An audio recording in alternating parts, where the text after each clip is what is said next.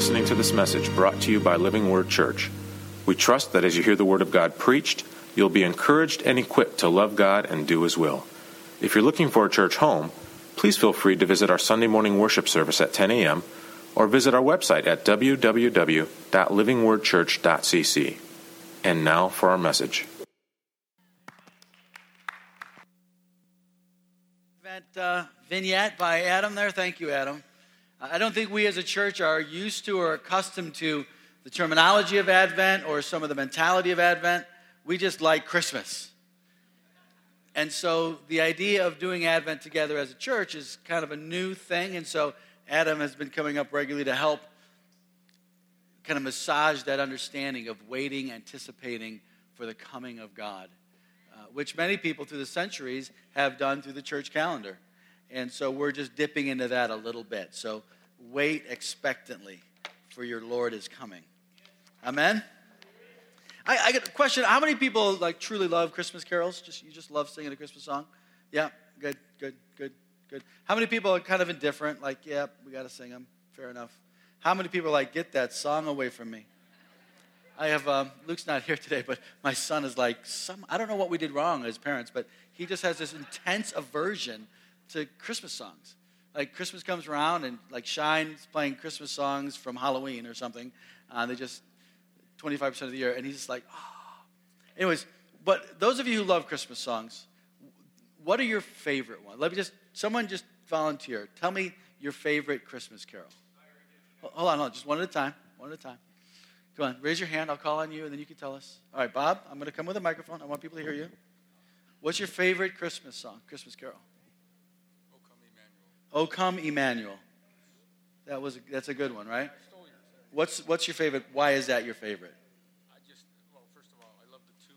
The, the, Do you want to sing a few bars for us? I will decline. Okay. But what is it about the song you like? It's it's talking about the Advent. O The coming. Oh, come, o come. Yeah, there's this. the the the truth of His coming. Yeah. And uh, when you get to Luke, and as Adam was talking about, you have uh, Simeon there waiting for him to come because the Holy Spirit told him he would live Yeah. until he saw him. And then there, there's Anna there, the prophet. Mm-hmm. And she, when she hears Simeon, she runs and starts telling other people. It isn't just those two. There are other people who have been waiting for him to come. Absolutely. And I just hear that in that song. That's awesome. I asked you your favorite song, not to preach my sermon for me. Sorry. All right, folks, you can go home now. All right. Hey. Who else has a favorite Christmas song? Is is this mic on? Manny, with a little more on the um, handheld. There we go. Hi, June. What's your favorite Christmas carol? Joy to the world. All right, tell us the why. Lord is come. Yes. and I just think that that's what it's all about. Amen. Kind of brings us right to the meaning, right? That's right. I love it. You want to sing a few bars, or are you good? I better not. Okay. we got room for one more. How many people? Anybody in the wing? Favorite Christmas carol? Daniel, you got a favorite Christmas song? Uh, um, my favorite Christmas song is um, I might have to go with "O Come, O Come, Emmanuel" as well. Yep. Because um, I just really like it. Kind of speaks to my heart. Beautiful. Yeah. Good man. I think you had your hand up first, Chuck, but I'd rather go with Rena. I'm not sure, but we're going to go with Rena. Jesu Bambino is one of them, and the other one is I Wonder as I Wander. Your favorite Christmas carol is a French Christmas carol? That's awesome. Tell us why you like that. I like him because of the me- melody. It, very haunting in a way. Haunting. Yes. A haunting French Christmas carol. Yeah. It brings the, the, the, the tension of the, the what we have and what's coming. I, I just, I think that's brilliant. Yeah. It's, you, I think you went over a lot of people's heads, Rena, but I think it's awesome. Haunting. Because there is something about the tension or the, the beauty of Christmas songs that talk about our current state of need and desperation and the coming hope that Christ brings. Right? I, I, wrote down a couple of my favorite Christmas carols, and for some reason they all start with O. O Holy Night. O Holy Night. The thrill of hope, a weary world rejoices. There's that, there's like this thrill, and I think the haunt, I mean, haunting not as in spooks, but this like sense of, oh man, this coming hope, and yet the world is so weary. I, I wrote down, O come, all ye faithful.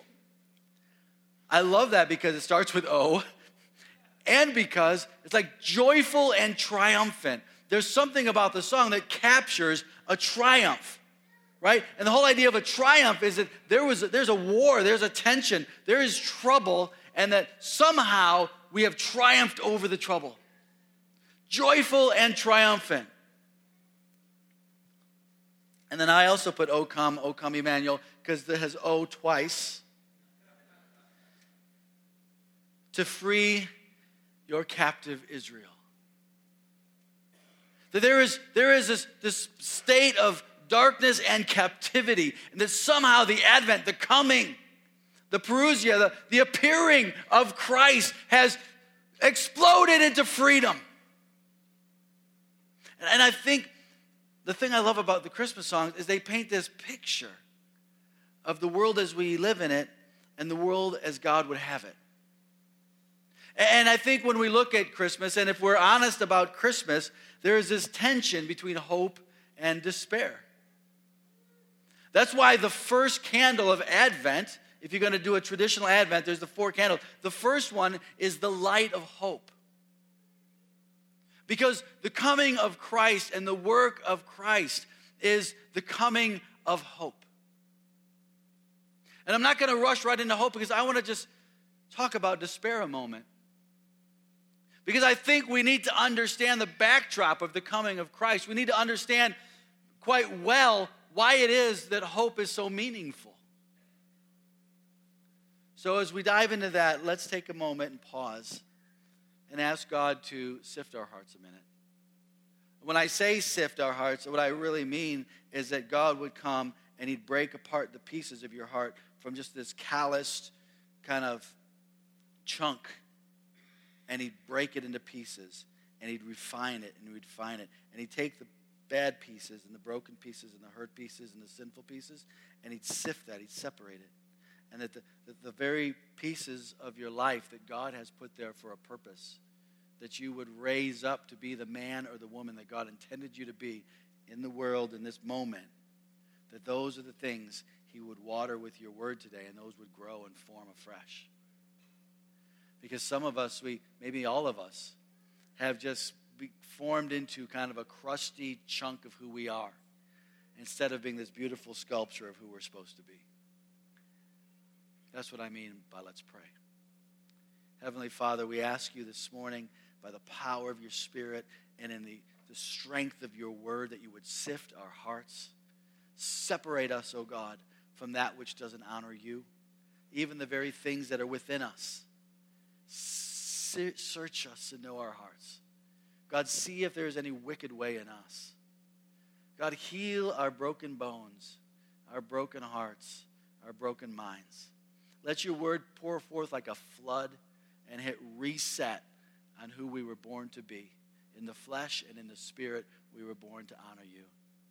Help us live as people of expectancy, that we would, our lives, very lives, would be a testimony of hope and incarnation. Let your word go through us today, God, as we go through it. In Jesus' name, amen. So, this idea of hope and despair, I, when, I, when I look at those, I looked at two Bible verses that kind of just sprung to my mind about what is a good description of hope and a good description of despair. And when I thought of despair, I thought of Job's wife, right? Job's like a, it's a long, long book, but in the first two chapters of Job, his whole life just explodes. And, and he loses his wealth, he loses his children, he loses his health. He just starts to lose everything. And his wife, watching all this happen, is just like, hey, Job, it's just too awful. You know what? Here's, here's my spousal advice curse God and die. Just just call it quits, my man. You're not going to make it. She puts words to this idea of despair. It's like, forget it. You're never going to heal. You'll never have your family back again. You'll never have your wealth back again. Honey, I love you, but curse God and die. Man, has everyone ever told you that? So many words? Dude, just forget it. You're too far gone. Things will never change. It's the epitome of despair. And yet, the words of Jesus when it comes to hope is, is what? With man, it's impossible. With God, what? All things are possible. It's like Jesus just opens up this can of hope and just starts pouring it out. He says, You know what? With God, all things are possible. You want your health back? With God, it's possible.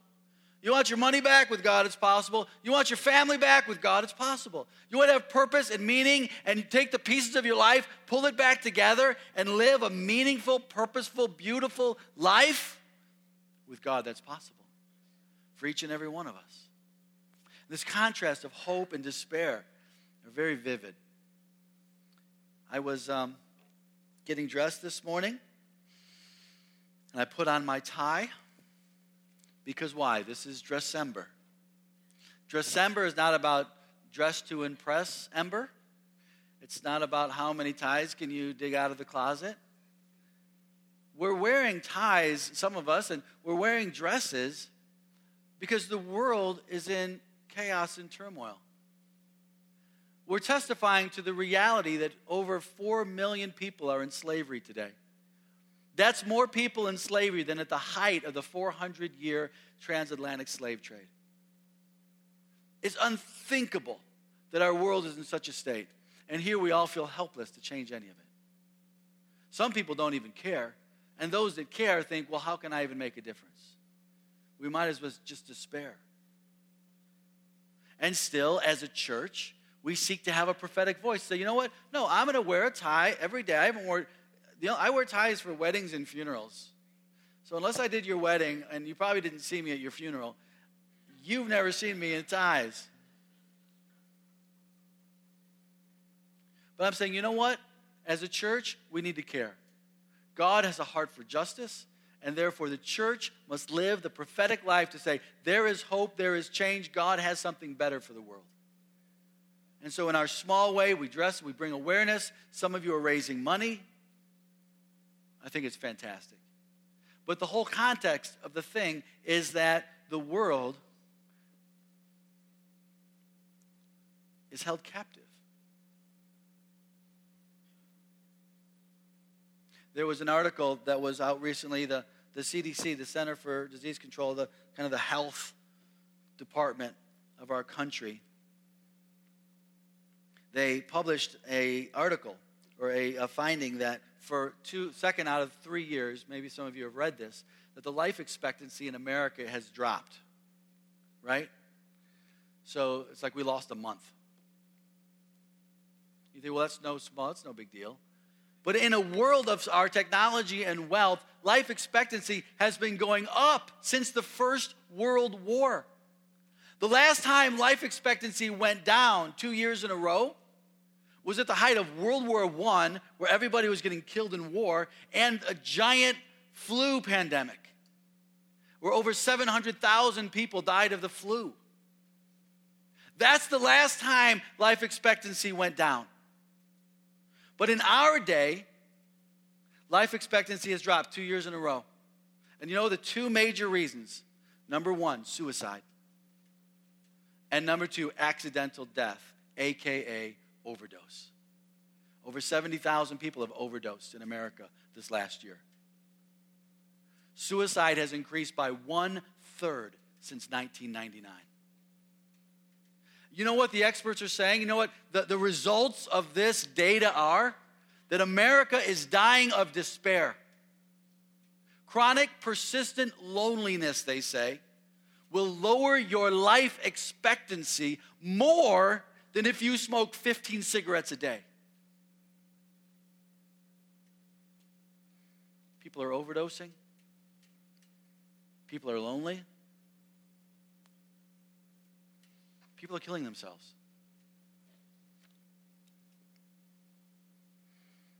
Let me read this to you. This is from the Washington Post, reported on December 1st. life expectancy in the United States has dropped again, an alarming trend that has not been witnessed since the period of 1915. The prevailing factors of premature deaths caused by World War I and the flu pandemic are now mirrored by the twin culprits of escalating drug and suicide deaths. Loneliness is in epidemic proportions, quote unquote. It's producing loneliness literature in sociology and medical findings that is having an effect on people's brains and bodies and on communities. There is a growing consensus that loneliness, not obesity, cancer, or heart disease, is the nation's number one health crisis. Persistent loneliness, I mentioned this already, reduces the longevity of someone twice as much as heavy drinking and more than three times as much as obesity. Research demonstrates that loneliness is as physically dangerous as smoking 15 cigarettes a day and contributes to cognitive decline, including the rapid advancement of Alzheimer's disease. Says one person commenting on the report, we're literally dying of despair of the failure to fill the hole millions of Americans feel in their lives every day. Despair is not some thing of indifference. And maybe, maybe you feel like, well, I'm not living in despair. I'm not really living in this profound sense of hope. You're kind of stuck in the middle. But, but I think the point I'm trying to make is simple that despair is rampant in our world. There's actually a website, despair.com. Yeah, despair.com. You can buy these demotivational posters. Let's put one up there. Um, demotivational poster. Believe in yourself because the rest of you us think you're an idiot. That's real nice. Next one. Challenges. I expect times like these, this, but never thought they'd be so bad, so long, and so frequent. How many people have ever felt that? Too many challenges. Next one. Distinction. There's one sharp pencil. Looking sharp is easy when you haven't done any work. I like that one. Some of you are feeling conviction right now. I wonder why I was a sharp pencil, and behold, I know now. Dream small. Although I will say, that's pretty hard, that side climbing. He says, uh, it's your only hope for success, really. I mean, that's kind of sarcastic, but have you ever thought I just need to lower my expectations to be happy in life? I got to start dreaming a lot smaller. These dreams, these God given dreams of who I could be or what I could do with my life, uh, they're just going to reduce down to that's a form of despair. Get to work. You aren't being paid to believe in the power of your dreams. Despair.com, fully committed to crushing your dreams and making you feel insignificant. But that's the role of despair. Whether you're in the deepest of despairs of loneliness and drug abuse and potential thoughts of suicide, or whether you're just hovering around the middle, living this kind of meaningless, bland, my life, my dreams really aren't possible. I think that's the setting when we look at Advent. If you turn in your Bibles to Isaiah chapter 8, I want you to see something. The real main text is Isaiah chapter 9, but I want to read the paragraph before we get to chapter 9, which is the great promise of light and hope. But in chapter 8, verse 19, you'll see the prophet begin to address kind of the state of the people. It says this When someone tells you to consult mediums or spiritists who whisper and mutter, should not a people inquire of their God? Why consult the dead on behalf of the living?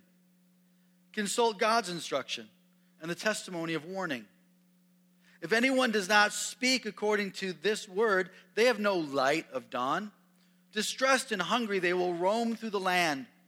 When they are famished, they will become enraged, and looking upward, will curse their king and their God. Curse God and die, said Job's wife. Then they will look towards the earth and see only distress and darkness and fearful gloom. And they will be thrust into utter darkness. The prophet Isaiah is about to prophesy the hope that comes in the coming Messiah, that Christ is coming. But before he does that, he says, Don't you know that when you look to spiritists or mediums or you search out the voices other than that of God, that the ultimate necessary result of that is going to be despair and gloom? And I think we live in a world that listens to many voices. Those voices, the prophet says, will not bring you hope. But then in chapter 9, it says this Nevertheless, there will be no more gloom for those who were in distress. Verse 2 For the people walking in darkness have seen a great light. On those living in the land of deep darkness, a light has dawned. You have enlarged the nation, increased their joy. They rejoice before you as people before the harvest. Jump down to verse 6. For unto us a child is born, to us a son is given. And the government will be on his shoulders, and he will be called what? And what? And what? And the Prince of Peace. Of the greatness of his government and peace, there will be no end. He will reign on David's throne over the kingdom, establishing and upholding it with justice and righteousness from that time on and forever. The zeal of the Lord Almighty will accomplish this. Wow. And the prophet is saying, look, when you listen to things, the wrong sources, you find despair. But when you begin listening to the word of God, when you begin seeing the light of dawn, something new is going to break in on your life. The people walking in darkness have seen a great light. You know, the darkness is very room and gloomy, no doubt. The people walking in darkness, it's dark. But what is the nature of the light? Look at the verse. What is the nature of the light? They have seen what? A great light. I think sometimes we, we think that, well, the world is so difficult and the world can be so gloomy, and yet we have this little flicker. We're just trying to keep this little light of mine from going out. Don't let Satan it out. And we have this idea that the light that comes with hope in Christ is just a flicker. But that's not what the scripture says. It says it's coming up like the dawn, and it is a great light. It is a massive, bright, almost blinding light. That there is such hope that comes because of Christ. That it does, in fact, destroy the darkness. For those who cling to Christ, for those who say, the light that has come, I will embrace it. I want to walk in that light. There's incredible hope that the darkness in your heart, the darkness in your life, the darkness in your life and family will succumb to the greatness of the light. The scripture says, Walk in the light as children of the light. For there's fruit in the light. If we walk in the light of Christ, it in fact repulses the darkness. I think we live sometimes in despair because we haven't embraced the light. We, we, we're just, we're, we're content with a little flicker. You know, the little flicker. Jesus loves me, this I know. That's all I got. And what to know and to love, we start and the middle and the end is all about the love of Christ. But there is a victory and triumph that comes in the light because it is such a great light. If you struggle with sin, let the light come in. If we confess our sins, He is faithful and just to forgive us of all sins, lead us in the way of righteousness. Part of our despair is that we cling not to the light, but to the darkness. God so loved the world that He gave His only Son that whoever believes, whoever believes should not perish, but have eternal life. What does 17 say? He did not come into the world to judge or condemn the world, but to forgive the world. But men love darkness. And so the issue isn't the, the, that the light is so small and fragile. The issue is that men love darkness, that we cling to the darkness. But the hope is this that in every area of your life, and in every area of your family, in every area of this church, and in every area of this community and the world, that the light is very great. And where we embrace the light, folks, the gloom and the despair of darkness runs away. So, why wearing a tie or a dress matters. So, why proclaiming that there's a better way to live matters. And I think we as a church, as a prophetic people, we live in the light of this revelation that Christ has come, that light is here, that darkness is pushed away. And the call of Scripture is for us to live prophetically in that, in that realm as people, as children of the light. For unto us a child is born, unto us a son is given, and the government will be on his shoulders. He shall sit on David's throne. Wonderful counselor, mighty God, everlasting Father, Prince of Peace. These are ours. We live in an age of the light of the mighty God. Walk in faith, people of God. We, we live in the age of a wonderful counselor. So seek him, and he will reveal himself to you. Don't just go along with your life and pretend to be religious and go to church sometimes. Seek the Lord, people of God. Wait upon him with faith and expectancy. That the deepest and most troubling of riddles of your life, the most perplexing areas of your own limitations, that God will unlock in the light of his wonderful counsel. He is the Prince of Peace. For those who live in anxiety and worry, he's your Prince. The scripture doesn't take anxiety or peace or um, worry lightly. It's, it's all over in the characters of scripture, in the writings of scripture. What a reality. Stress. If there's one thing that this world is, it's stressful. And so the scriptures do not say the world's not stressful. It doesn't say that you're not sus-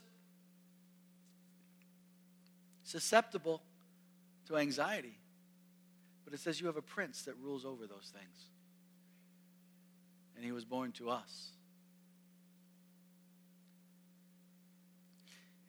There's something about these words that God wants us to respond to. I liked how Bob stole my sermon earlier when he talked about Simeon. But if you turn to Luke, you will see Simeon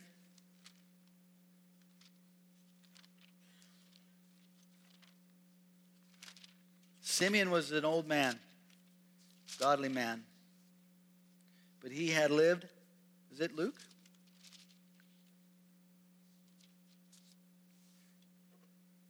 Luke chapter 2.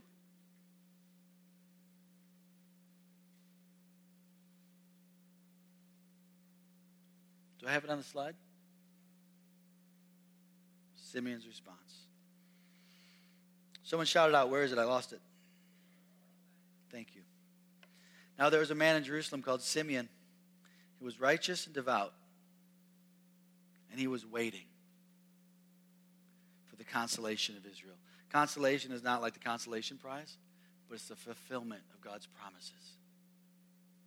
He was waiting. He was old, he'd been waiting a long time, but he was expectantly waiting. and the Holy Spirit was on him. It had been revealed to him by the Holy Spirit that he would not die before he had seen the Lord's Messiah. Listen, it's, it's, if the Holy Spirit is on you, is the Holy Spirit on you?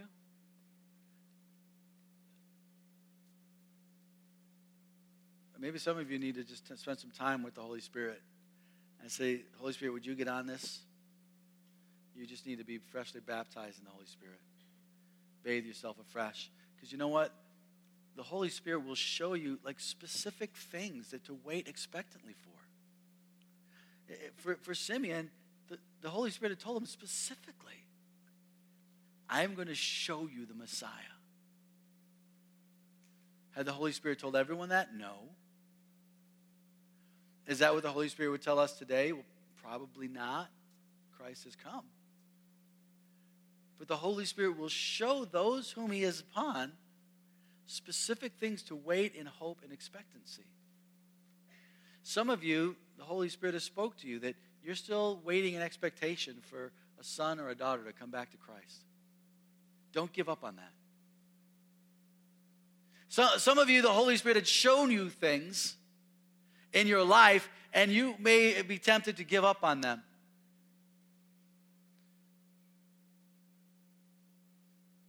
I'm looking, I see some of your faces right now, and I remember things some of you have told me. Things in God that you really hope for. Light in the darkness means we don't despair on those things. We continue to hold on and wait in God for them. To be devout, to be righteous, to position ourselves devoutly and righteously before the Lord because He's about to fulfill the things that He has spoken. What are those? Do you remember those things? You may have written them off. You may have forgotten them. God forbid you forgot something the Holy Spirit told you to wait upon. The Lord is gracious, He'll reveal it to you again. What is it, folks? Simeon's response to the child. It had been revealed to him by the Holy Spirit that he would not die before seeing the Lord's Messiah. 27. Moved by the Spirit, oh my goodness. So this old guy is not only waiting devoutly and righteously in the Spirit, but now he's moved by the Spirit. All right, look at me. When's the last time you were moved? Look at me. When was the last time you've been moved by the Spirit? It's been too long folks. It's been too long for some of you. Being moved. Are you moved? Anybody moved right now? You moved. You ready to move? I love it. He's devout. He's waiting. He's old. It's not been easy. But he's still soaked in the Holy Spirit. And he's walking in a revelation that God spoke to him says, You will not die, Simeon.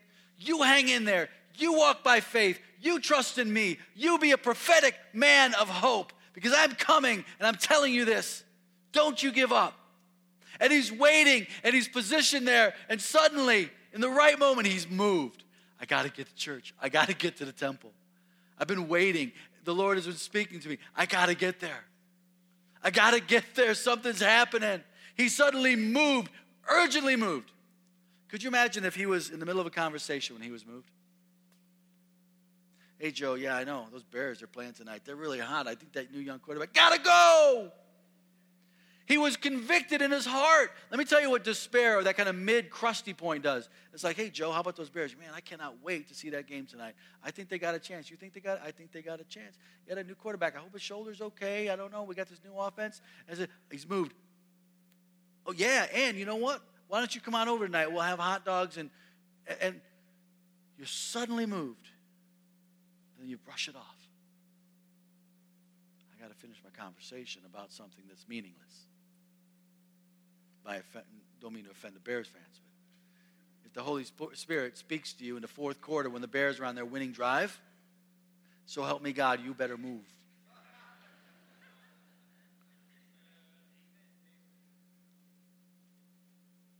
But we, right? Do we move? Simeon had been waiting a long time. He had every reason just to give up.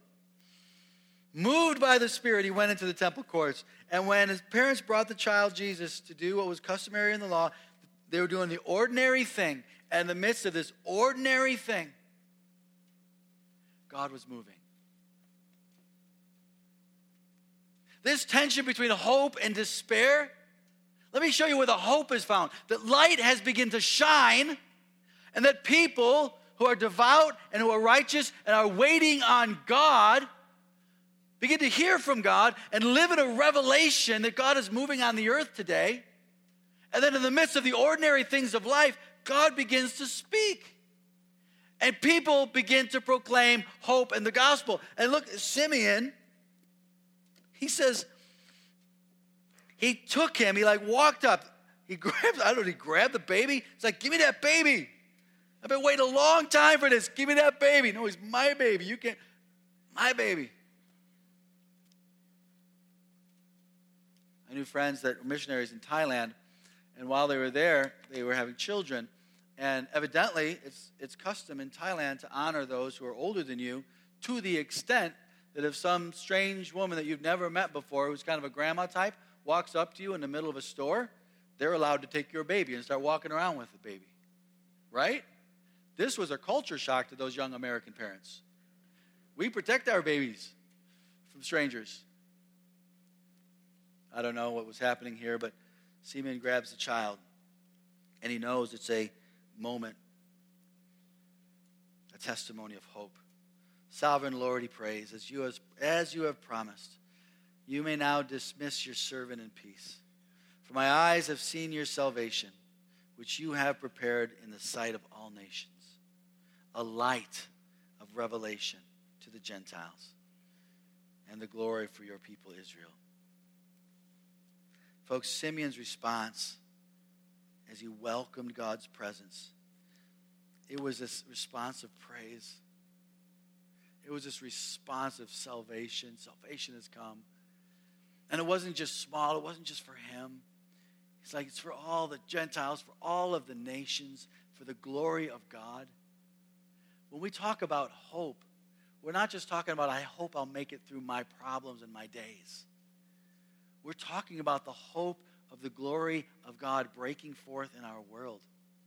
We're talking about people being transformed from despair or, or this lukewarm blindness of mediocrity into living purposely for God. So much the extent that Simeon was like, hey, I can die now. You can dismiss me.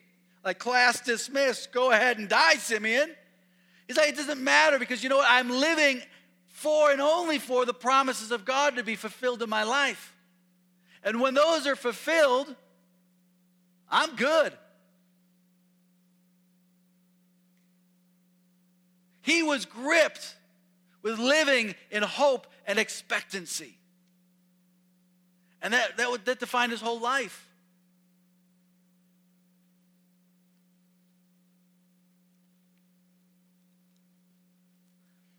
Maybe we need to spend more time living in the wonderful counselor. You need to spend more time living in the mighty God. Spend more time expressing the everlasting Father, the Prince of Peace.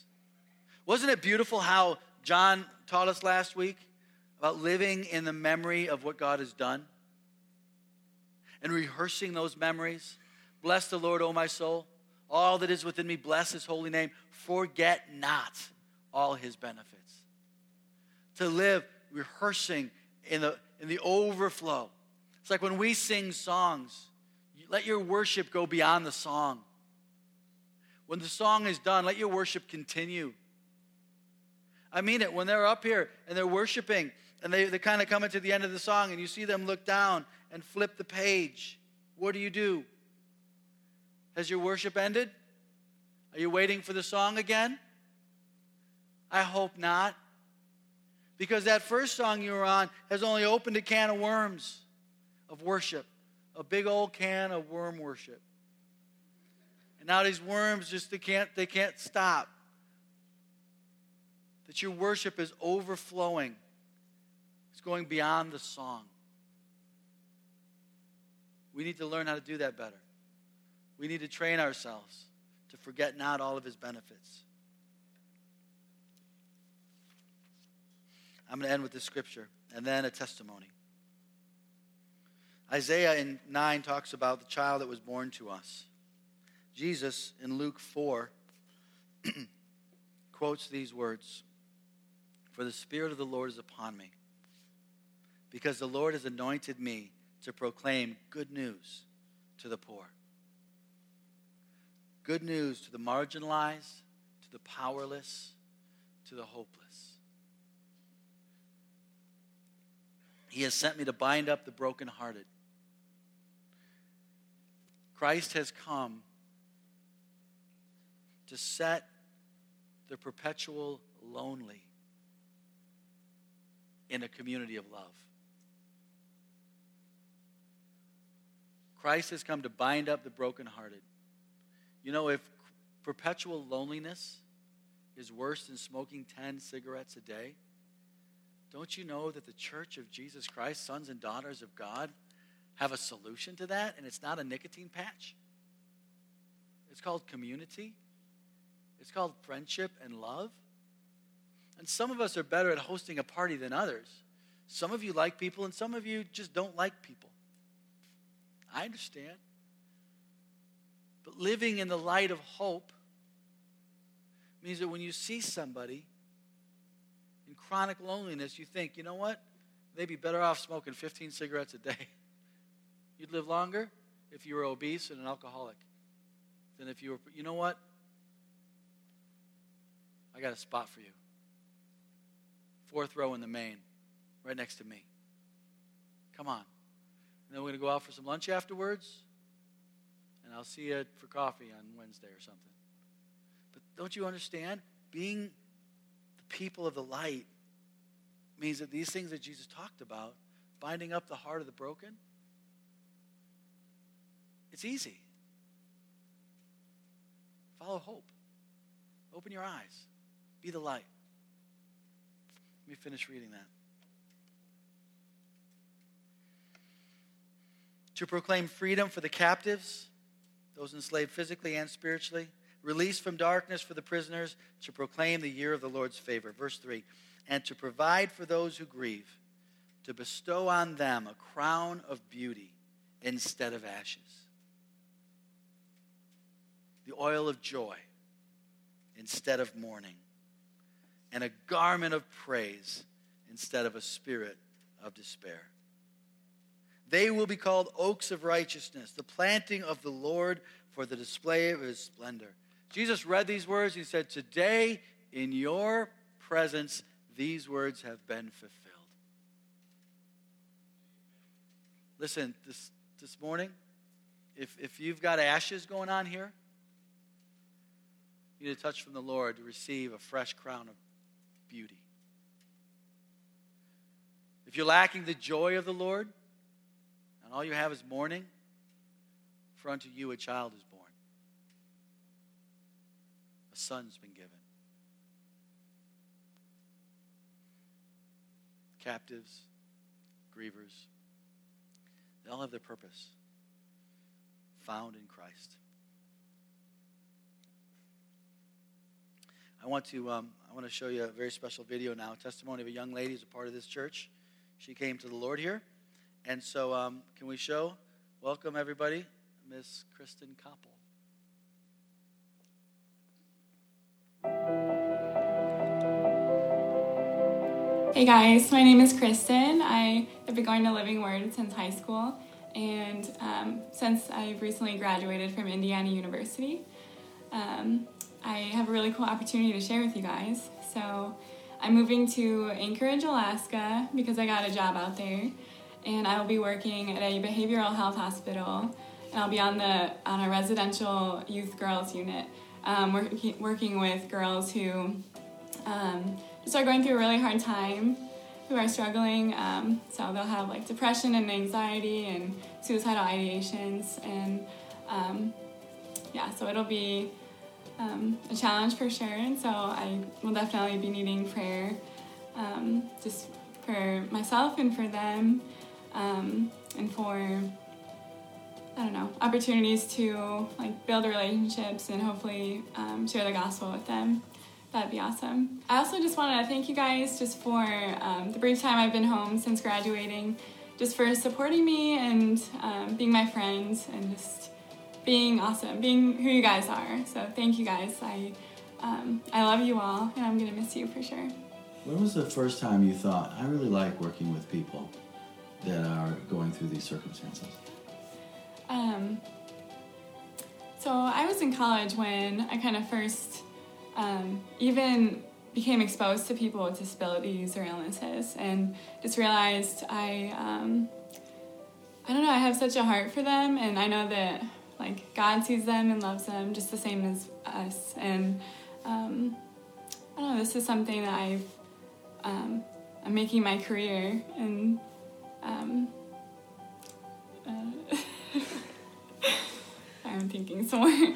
Um, what are ways that that you actually help them? What are things that you help people with mental illness? Like why why do you how do you make a difference in their lives?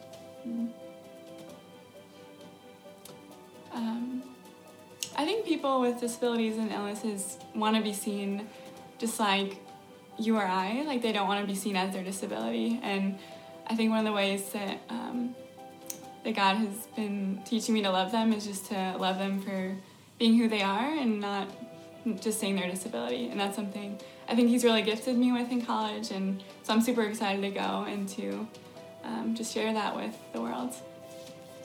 And lastly, I just wanted to thank uh, the church, particularly um, the friendships I've made since I've been home. I think um, I would have been really lonely if it weren't for the people in Lighthouse and um, and the church. And so I just want to thank you guys for supporting me and for loving me so well. And keep being awesome.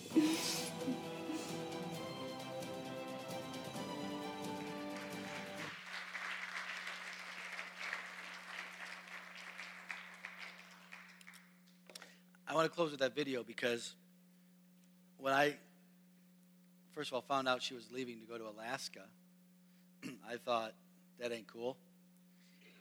You just graduated. We want you back here, you know, and um, because she's kind of a friend of the family. And then I realized she was leaving before we had a chance to pray for her up here, because when one goes, we all go, and we want to be a part of what she's doing. And so she came over, and we just we had a little breakfast with the family and I says, I just need, she started talking about what she was doing, and I, I wanted to capture it because I thought it, it just was such a testimony. Because here you have a young lady going through high school, kind of churched, didn't know the Lord. She meets some people that take Jesus seriously, and she starts to follow Jesus. She comes to Christ. And she finds a place here, and she found an amazing place at IU, college ministry, where she just belongs and grows and matures. She doesn't just stay the same, but she, she blossoms this young Christian woman who takes her faith seriously and wants to live as a light of hope in a despairing world. And then she grows up, and then she's she says, I just want to help mentally and emotionally damaged people in Alaska. I, and I asked her, I said, Is this really the only job you could get? Is that why you're going to Alaska? She's like, No, I had several interviews, there's several ways to this, but this need came up and my heart had a rise to it, and I thought I could really go and minister there. And I was like, That's awesome. And I think when we look at Christmas and the light of hope in a world of despair, in the darkness of despair, I think she's a beautiful testimony and model. Come to Christ, take your faith seriously. Grow up and mature in the things of God. And then live your life in such a way as to bring light and hope to those that many of the world have forgotten. Ministering to teenage emotionally troubled teenage girls in Alaska.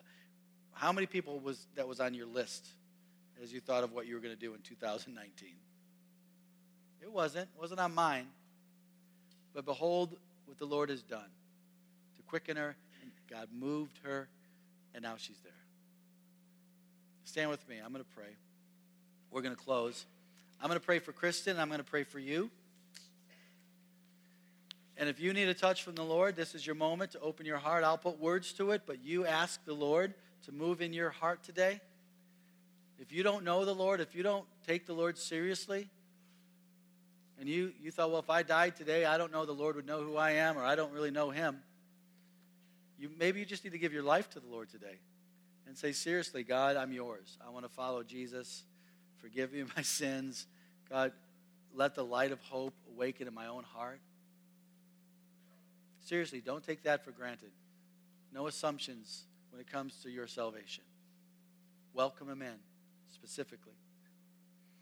And maybe you just need to say, I need to start living as a light of hope, that I'm a consumer. I'm like a black hole of hope. No matter how much hope the Lord pulls in, pours in, it none ever comes out. And maybe you just need to be a purveyor of hope, a proclaimer of hope to the world around you. Father in heaven, I thank you for this chance to be in your word this morning. I thank you, O oh God, for your word which speaks so powerful to us. Thank you that for unto us a child was born, a son was given. Thank you that we living in darkness have seen a great light. Thank you for the promise of hope. I pray, God, for everyone here that, Lord, if, if anyone here is struggling with despair, that's not a joke, that's real. And we don't dismiss it. We take that struggle, we bring that despair to the cross, to you, the one who was forsaken himself, the one who bore our sins. Lord, and we just we bring it to you and ask you, God, come and lift the dark veil. Come and bring the, the, the dawn of light. Come, O oh God, and take the ashes and bring beauty, mourning and bring joy. Lord, give us a garment of praise, not a spirit of despair. We pray now in the name of Jesus, by the power of the Holy Spirit, God, that you would lift these things from our presence even now. Lord, we thank you for Kristen and her testimony. We pray for her today. Even, Lord, as there's that big earthquake up there that shook her house and living in a strange place, doing strange and wonderful things, God, we pray for her. God, that her faith would not just be preserved, but it would flourish. That she would not just serve, but Lord, there would be fruit in her serving. There would be ministry. There would be a gospel testimony. God, that people would be encouraged, people would come to Christ. I pray that you would root her in community and good friendship. And God, let your gospel, Lord, be powerful and mighty in her life. And I pray for us too, God, that we would be the same ambassadors of hope in the world around us. We love you. We pray this in Jesus' name. Together we said, Amen. Have a great week. You're dismissed.